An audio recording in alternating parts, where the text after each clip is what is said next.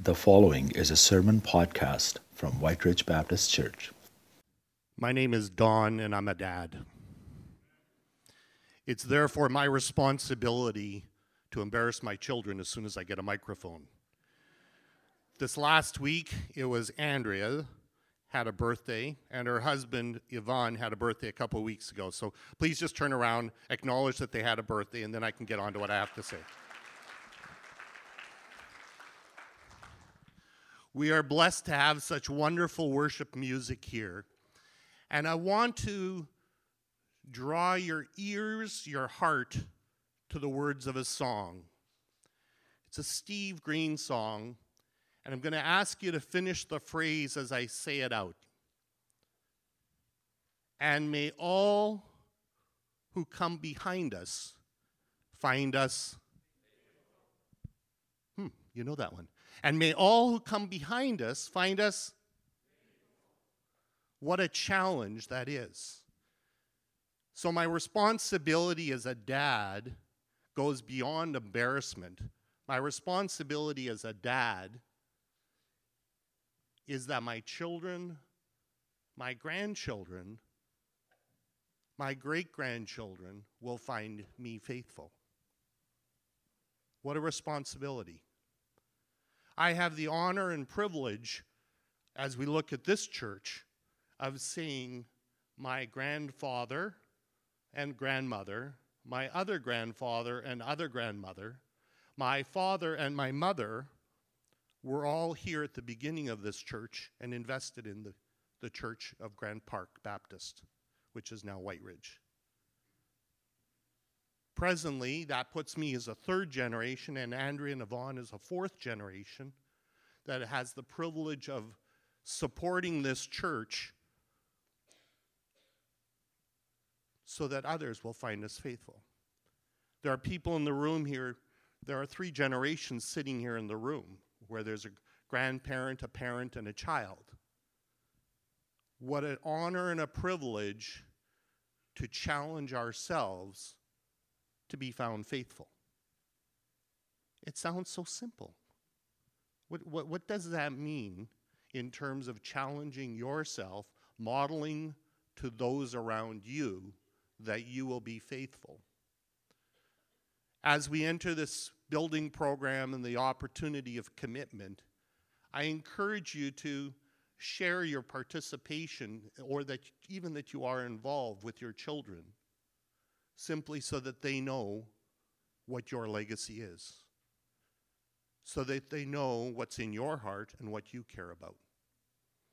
Because sometimes it's easy for them to say, Oh, I see you like this car or this attribute or this possession.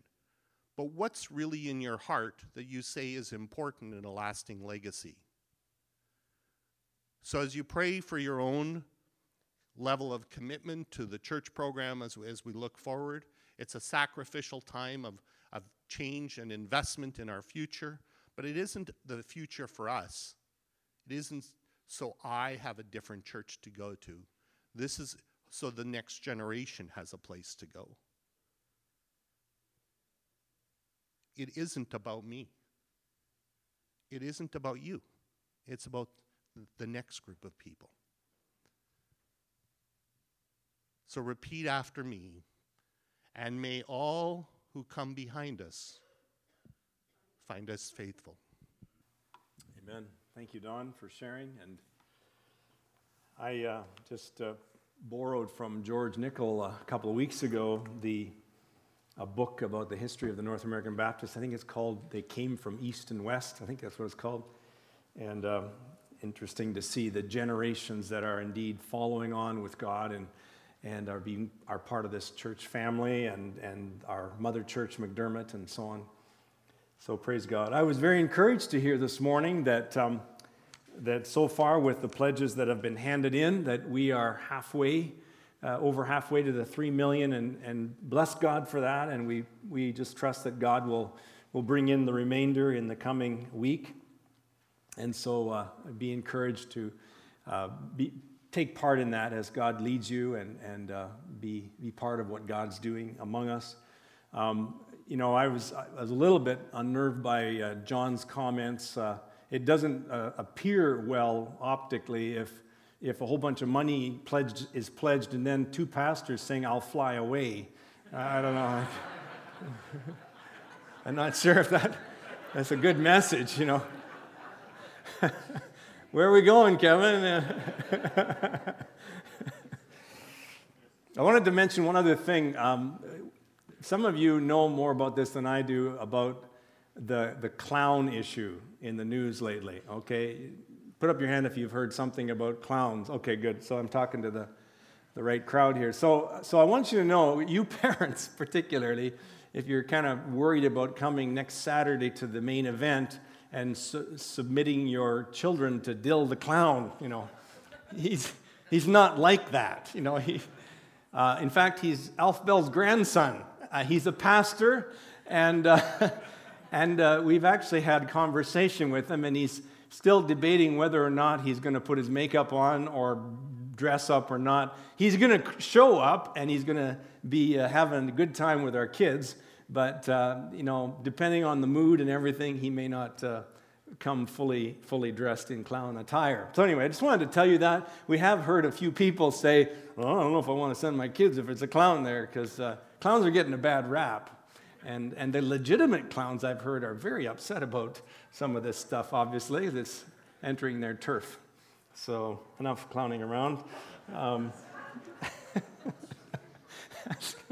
sorry, how do I turn this around? Anyway, we are, we are enjoying a, a series of, of, sermons now in, in 1 Kings. And um, today we look at the, the third Sunday in a row, we're looking at 1 Kings chapter 8. We've already talked about how this word glory uh, dominated the dedication of the temple in 1 Kings 8, the Solomon's temple. Last week we talked about the prayer of Solomon and, and just how it could be a pattern for us in our praying. Uh, I like especially the one of the three points was that, that Solomon prayed up the promises of God. And we're going to talk a little bit more about the, the promises of God this morning. And if you'll take your Bibles and turn to 1 Kings chapter 8, the, the interesting thing that occurs in this passage is that as, as he finishes praying in verse 53 of 1 Kings 8, um, he turns and, and he turns and blesses the people. And I'd like to read this section that follows the uh, prayer of Solomon and uh, begin in verse 54. So if you're able to stand with me, could you stand now and listen to God's word? 1 Kings 8, beginning in verse 54. when Solomon had finished all these prayers and supplications to the Lord, he rose from, the, from before the altar of the Lord where he had been kneeling with his hands spread out toward heaven, and he stood and blessed the whole assembly of Israel in a loud voice. And he said, Praise be to the Lord who has given rest to his people Israel, just as he promised. Not one word has failed of all the good promises he gave through his servant Moses. May the Lord our God be with us as he was with our fathers. May he never leave us or forsake us. May he turn our hearts toward him to walk in his ways, to keep the commands and decrees and regulations he gave our fathers. May these words of mine, which I have prayed before the Lord, be near to the Lord our God day and night that he may uphold the cause of his servant and the cause of his people Israel according to each day's need, so that all the peoples of the earth may know that the Lord is God and that there is no other. But your hearts must be fully committed to the Lord our God, to live by his decrees and obey his commands at this time, as at this time. And then the king and all Israel with him offered sacrifices before the Lord. Solomon offered a sacrifice of fellowship offerings to the Lord 22,000 cattle and 120,000 sheep and goats. So the king and all the Israelites dedicated the temple of the Lord. And on that same day, the king consecrated the middle part of the courtyard in front of the temple of the Lord. And there he offered burnt offerings, grain offerings, and the fat of fellowship offerings, because the bronze altar before the Lord was too small to hold the burnt offerings, the grain offerings, and the fat of the fellowship offerings. And so Solomon observed the festival at that time, all Israel with him, a vast assembly, people from Lebo Hamath to the Wadi of Egypt. They celebrated it before the Lord our God for seven days and seven days more, 14 days in all. And on the following day, he sent the people away. They blessed the king, and they went home joyful and glad in heart. for all the good things the Lord had done for his servant David and his people Israel. Amen. May God bless his word to us today. You may be seated. In simple terms, there are two parts to this scripture that I just read. There is the first part, which is the heart preparation of Israel. And then there is the second part, which was the life consecration or dedication of Israel. There is the first part of heart preparation, invisible, not seen. And then the second part, very visible, and tangible, and that is the, the life consecration. You know, that's the way God works in every one of our lives. If you, you don't, maybe you haven't identified it this way, but your own spiritual journey to date, right now, has been all about those two things happening. The very invisible from the outside work of God at work in your heart to do some kind of preparation for that next step of commitment and growth in your spiritual life. And then that very visible consecrating when you, you do something outwardly, you decide something, you take a step forward, and others can see that, yeah, this guy, this girl is getting more serious with God. There's a, there's a consecrating of your life. That's the way the Lord works with souls. And um, let's take a look at those two aspects today in this scripture in 1 Kings chapter 8. In verses 54 to 61, it might sound like prayer, but it is not prayer, clearly. From verse 54, we see it says, When Solomon had finished these prayers. So Solomon is done praying, and then in verse 55, it says, He stood and blessed the whole assembly of Israel in a loud voice. Now I want you to know this is the distinction. Solomon turns from the vertical communication, where he's communing with God Himself in prayer and he turns and he blesses the people of Israel. He goes from vertical communication to horizontal communication. And, and we see that in the scripture beginning in verse 57. And the key English word that is found in the text that identifies that he's going from this to this is the way he talks. sounds like prayer a little bit, but the key English word is the word may. You'll count it several times in these scriptures. So take a look at it. It's in the green insert in your bulletin. You can see that I've identified the various times that this word is used. He says in verse 57, May the Lord our God be with us. He's not talking to God, he's talking to each other, you, uh, Israel, and, and he's saying, May God be with us. Verse 57 May he never leave us nor forsake us. You see, he's prayed up the promises of God. Now he's talking out the promises of God. He's reminding Israel of the promises of God. Verse 58 May He turn our hearts toward Him. Verse 59 May our prayer be near to Him day and night. May He uphold the cause of His people. May the, all the peoples of the earth know that the Lord is God. May our hearts be fully committed to Him. Over and over again in this scripture, He is talking the promises of God out to His people and he's reminding people what does that sound like in our terms? What would it sound like for you in your realm of friends, Christian fellowship, in a family that's Christian, in, in friendships that are Christian? What does it sound like? Well, it sounds something like this. When you're in a dark place and you feel that God is not even listening to you, and it's been days since you've ever felt the presence of God or prayed to Him, you need someone to come alongside of you and pronounce something of the promises of God and bless you, just like Solomon blessed Israel here. You need them to come and you need them to say, May the Lord God be with you in this dry season. And may you experience the tangible presence of God. Now, you're not praying. You might even want to put your hand on them, but you're saying, May God show himself to you we don't talk that way enough to people. In biblical times, the blessing was a real thing. We don't talk that way enough to people. Blessing each other as God has blessed us. And when you're going through times of, of difficulty, your heart feels so cold, you question whether you're a child of God, you fall into sin easily, you have no hardly any affection on your heart for God and holy things, and you think, what am I going to do? You need someone to come alongside of you, a brother, a sister in Christ, and they need to say, May God, may God turn your heart toward Him. You're not praying, you're just pronouncing blessing. May God touch your life. May He turn your heart toward Him to seek Him. And when you're going through a difficult time and, and you feel that all circumstance is against you and life is raw and hard and bitter, you need someone to come along and say, May God uphold your cause. And when you're going through deep, deep concern, aching heart over some loved one that's going through awful things, and they maybe don't know the Lord, you need someone to come alongside you and say, May God remind you of the global vision He has for all the peoples of this earth, including, including that, that loved one in your life. May God give you a heart that is full of His love to realize He loves that person more than you love them.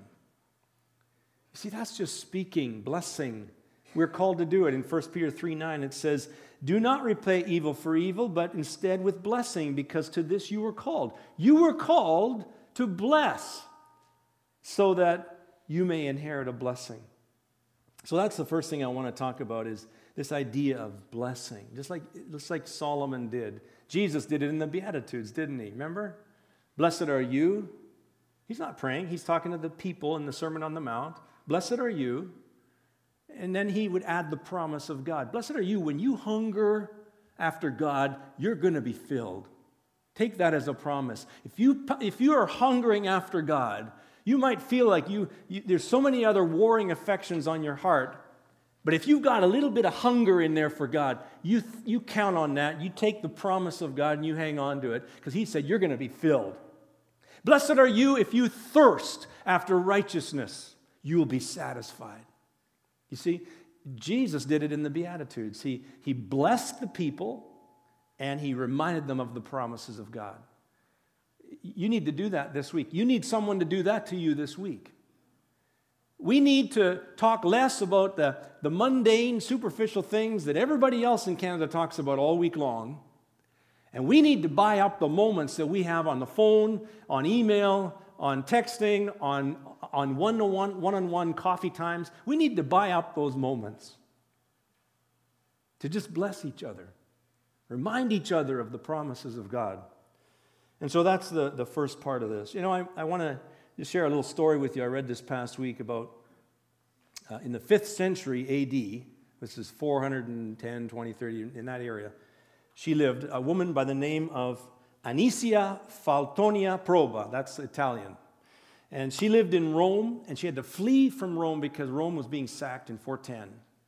And she had the good fortune, as she fled to Africa, she had the good fortune of meeting up with none other than the renowned theologian St. Augustine. And as she had, she's a noble woman, she had wealth and so on, and she met up with St. Augustine and she, she asked him one thing. She, she asked him about prayer. And St. Augustine answered her question, but then he felt he needed to follow up, so he wrote her a letter. This letter was collected later and published. It's a very short letter, and it teaches on prayer. In fact, it's of all the uh, uh works of St. Augustine, that's the only wholly dedicated work on prayer. And the first principle that St. Augustine shares with this woman, Anicia Proba, has to do not with the mechanics of prayer, of how you should pray or what you should pray, but he rather says you must become a particular kind of person if you're going to pray. Now, this, this, is taken, this is taken the discussion on prayer in a whole different direction. You need to become a certain kind of person. That's the way Augustine started. And he said this He said, You must account yourself desolate in this world, however great the prosperity of your lot may be the scales must have fallen from your eyes, and you must see clearly that no matter how great your earthly circumstances become, they can never bring you the lasting peace that are found in Christ. Unless you have that clearly in view, your prayers will go wrong, he says. He goes on to talk about the fact that he calls them our heart loves. He says that we must see that our heart loves are disordered. And he says that the, the things that ought to be third or fourth in your heart loves are up in, in number one. And God, who should reign supremely, is down on the list somewhere below other things and affections. And he says, as long as that is the disorderedness of our hearts, we will, he doesn't just say not pray right, he actually says that prayer can even be a hindrance. He says, because you will simply be worrying in God's direction. I like that term. You will simply be worrying in God's direction. That's not prayer. Prayer is this response to the knowledge of God, as we talked about last week when we quoted Timothy Keller.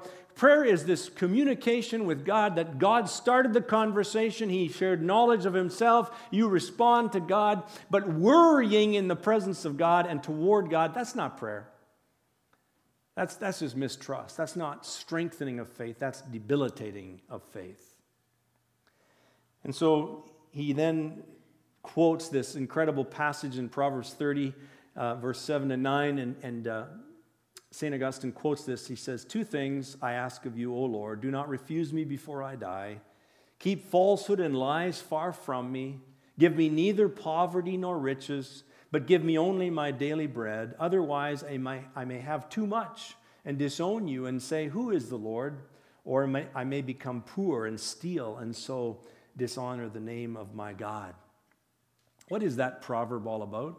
It's all about guarding his heart. The person that wrote that proverb is simply saying, God, I don't, I don't trust myself. I'm not sure if I can handle wealth. I'm not sure if I can handle poverty. God, I'm doing a heart check, God. Keep me, help me, you know? Unless you think that we've wandered way off the text in 1 Kings 8, that's what the first part of this portion of scripture I read is all about. It's all about heart. It's all about the preparation of the heart for the consecration of the people in the work of building the temple. And in this matter, notice verse 61 of 1 Kings 8. And that's why Solomon says it to the people. He says, But your hearts must be fully committed to the Lord our God. That's key. Your heart's got to be fully committed to the Lord our God. So let's look then at, at uh, the second part of, the, of the scripture, and that is the actual dedication or the consecration of the temple. And in verses 62 and 63, we read about the many thousands of animals that were slaughtered and sacrificed in the dedication of the temple. Now, could you just step back with, uh, for a moment with me? And I want you to go back in time to Numbers, where we read about the dedication of the tabernacle. Remember that the tabernacle was the tent of meeting, this temporary structure that God's presence came and dwelt among his, the people of. And in that occasion, in Numbers in chapter 7 of Numbers, verse 88, we read about the number of animals sacrificed at the dedication of the tabernacle. You're going to be a little surprised. It doesn't have thousands in mind, hardly even hundreds. It says that in that scripture there were 24 oxen, there were 60 rams, 60 male goats, and 60 male lambs. Big difference compared to the thousands of animals that are that are being slaughtered in sacrifice to the living God in the dedication of the temple. Why is that? Well, in Numbers, the Israelite people were a poor, nomadic people living in the wilderness, in the desert. And now, in Solomon's time, he's had the whole generation of David in conquering the land in being in the promised land, in conquering enemies, in, in having all the gold and things that come from other nations. And he is now, they are now a wealthy people. And God is like any farmer, that when a farmer sows bountifully, they want to go back to the fields later on and they want to reap bountifully, right?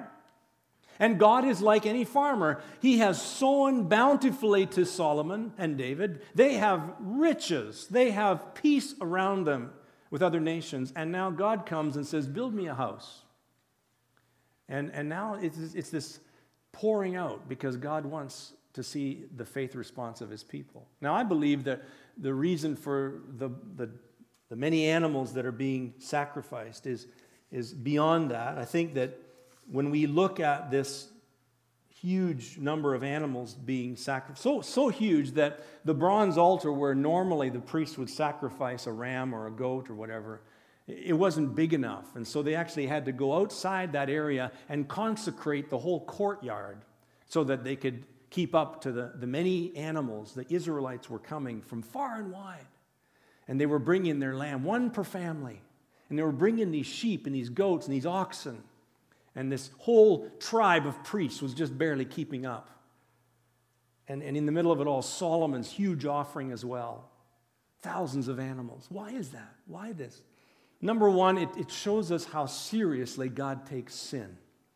For a holy God to dwell among a sinful people, there was a blood sacrifice. Some substitution had to take place for every sinner that would come into the presence of God. And so we see, number one, that the thousands of animals represented the thousands of Israelites that were coming into the holy presence of God. Secondly, we see that this very matter was all, every animal, every dove, every goat, every ram, every lamb, every one of these bloodsheds were pointing forward to the Lamb of God, Jesus Christ, who would take away the sin of the world. And so we, we have this incredible, it's a bloody, it's a gory scene. And we, from outside eyes looking at the text, from, from worldly thinking looking at the, you think, oh, this is barbaric. This is, this is primitive. But friends, it has to be seen in the light of the holiness of God and, and, and what it means to fellowship, to be in communion with a holy God. And so we see this scripture and we see what it was that God was doing. What does this mean for us? Let's fast forward now to, to our day and age. You and I in the 21st century trying to, to understand what does God require of us? What does Jesus Christ mean for us? There's an author by the name of Ed Clowney that has written about the, the fact that there are two ways to understand and read this book, the Bible. There are two ways to read it. You can read it and you can see it as being all about us, or you can read it and you can see it as being all about Jesus Christ. If you read the Bible and you think it is mostly about you and about us, then you will read it as a moralistic exhortation to do better and try harder and sacrifice more and work at it and smarten up, kind of thing. Just like most of the books, sacred writings of all religions around the world, a moralistic exhortation for humans to be better, try harder, bring more. God requires this. Now, you can read the Bible that way, and I can tell you it will not bless you. Or you can read the Bible as being mostly and always about Jesus Christ. And when the Bible is read and it's about Jesus Christ, it, it is an incredible thing because I come as a pauper, a beggar, a poverty stricken sinner, and I come with nothing to contribute. I come recognizing, like Paul says in Romans 7, that there lives in me no good thing, that even my righteousness is like filthy rags, the good things that I do. And I come and I just come under the grace of God in Jesus Christ. I come under Him. And anything that I do or give or, or sacrifice in response to what God has done is because I trust in what He's already done for me. So as we apply 1 Kings 8, what do we learn? Well, for starters, we learn that it's about Jesus Christ, not us. So who is the temple? Jesus Christ is the temple. In Him we worship God, in Him we know God, in Him we can dwell with God. Jesus Christ is the sacrifice. He is the full payment for my sin. He was the one that took my place. And Jesus Christ is the priest. I come to God not on my own merit. I come to God through Jesus Christ, and He intercedes and He mediates for me. Now, I want you to know that the New Testament identifies that we are the temple, we are a holy priesthood, and we are called to be living sacrifices. So, where does that go? Well, guess what? The only way that I am a temple of the living God is if Jesus Christ, the true temple, dwells within me. And the only way that I could ever be a holy priesthood is if Jesus Christ dwells within me. And the only way that I could ever be a living sacrifice for God is if Jesus Christ dwells within me. Do you see it? That Jesus is the focal point of everything. He is the, he is the one to whom belongs all glory because it's all in Him and because of Him and for Him and of Him. And at the end, He gets the glory and we get the joy. And so we learn from this that, that in the end, it's about, it's about God, it's about His work. We are His workmanship, created in Christ Jesus to do good works, which God prepared in advance for us to do. Is an incredible opportunity. Now, I want you to notice as the passage concludes in, in 1 Kings 8, I want you to notice that after these 14 days of festival, it says in verse 66 On the following day, Solomon sent the people away. They blessed the king and then went home joyful and glad in heart for all the good things the Lord had done for his servant David and his people Israel.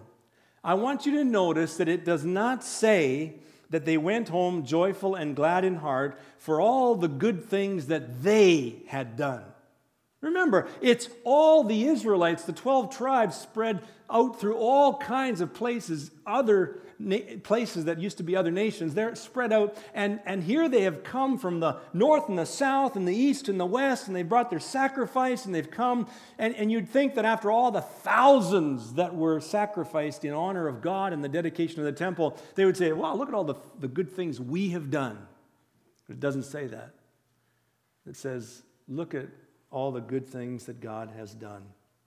Now, I know that I probably don't need to do this, but I'm going to do it anyway. I'm going to draw a direct application to the season of life that our church is in with this building campaign.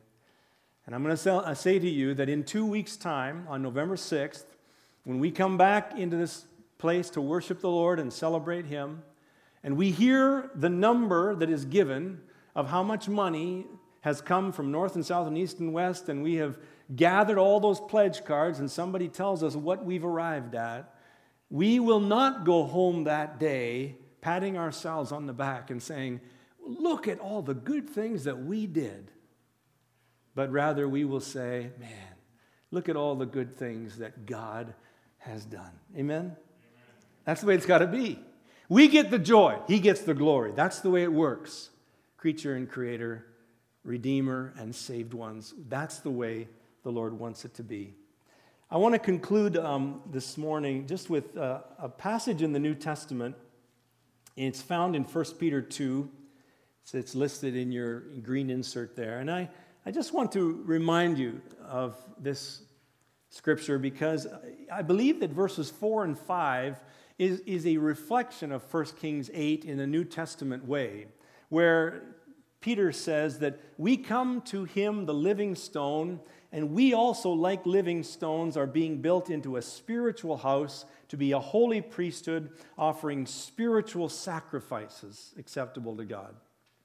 And so that's the consecration of our lives that we see in 1 Kings 8. That's the, the, the living of a sacrificial life for the glory of God.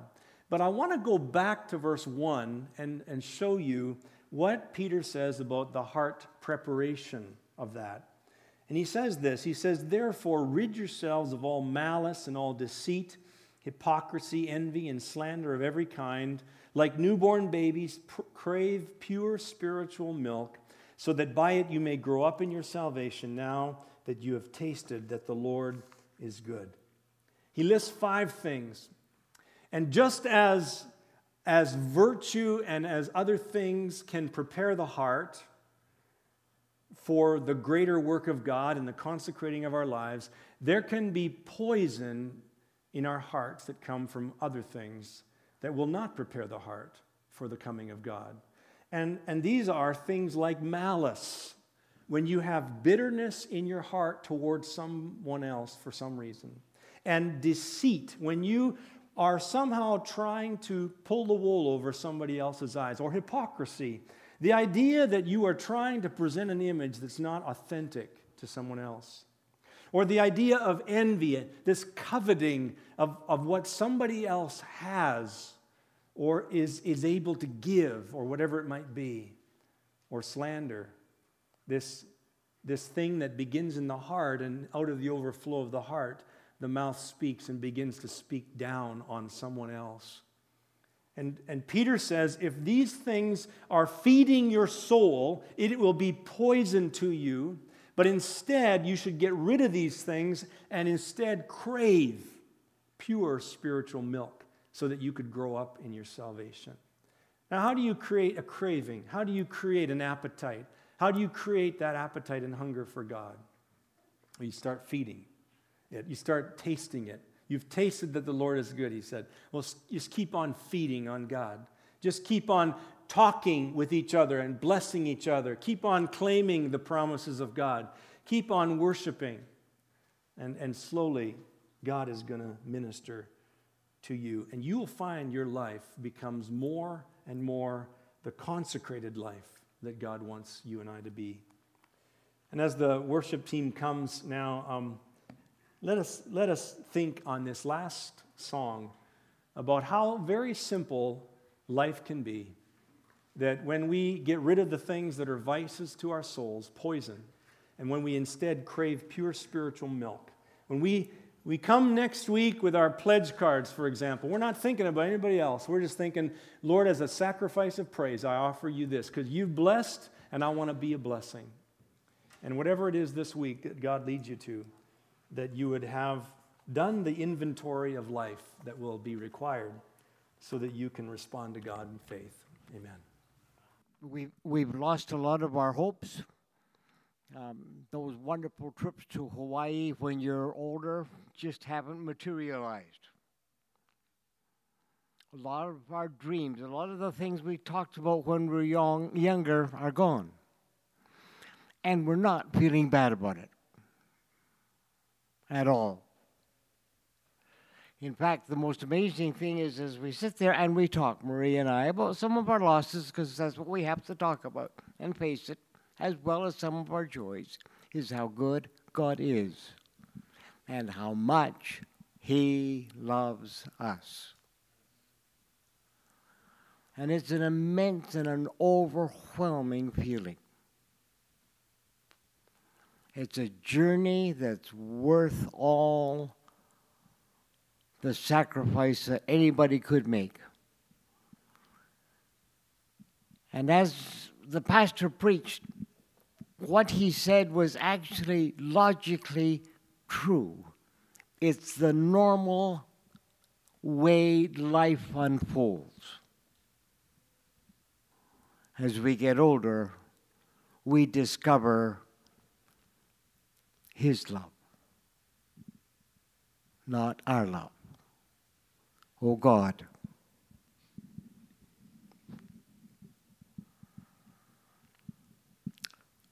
As younger people, as older people, we wonder what love really is. We wonder whether or not you really love us and we're going to get to heaven or not, sometimes even. We have all sorts of questions. We have sometimes our own struggles and doubts. But we forget to look into your eyes at times like that and allow you to say, I love you. I'll be with you. I'll guide you. I'll bless you. I'll lead you. Oh God. May our hearts, when your voice says that, say, Amen. You lead, we'll follow and we'll bless you.